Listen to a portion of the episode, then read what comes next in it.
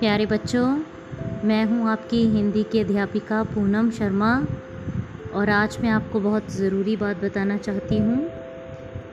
तेरह जुलाई से जो हमारे इम्तिहान शुरू होने वाले हैं, उनको आप ऐसे ही मत लीजिए, उनकी दोहराई हो रही है और आपको ग्रुप्स में जितने भी अब लिंक भेजे जा रहे हैं, उनको इग्नोर नहीं करना है। उनको खोलो और सारे जो अप्रैल अप्रैल और मई सिलेबस है उसकी दोहराई करनी अभी से शुरू कर दो।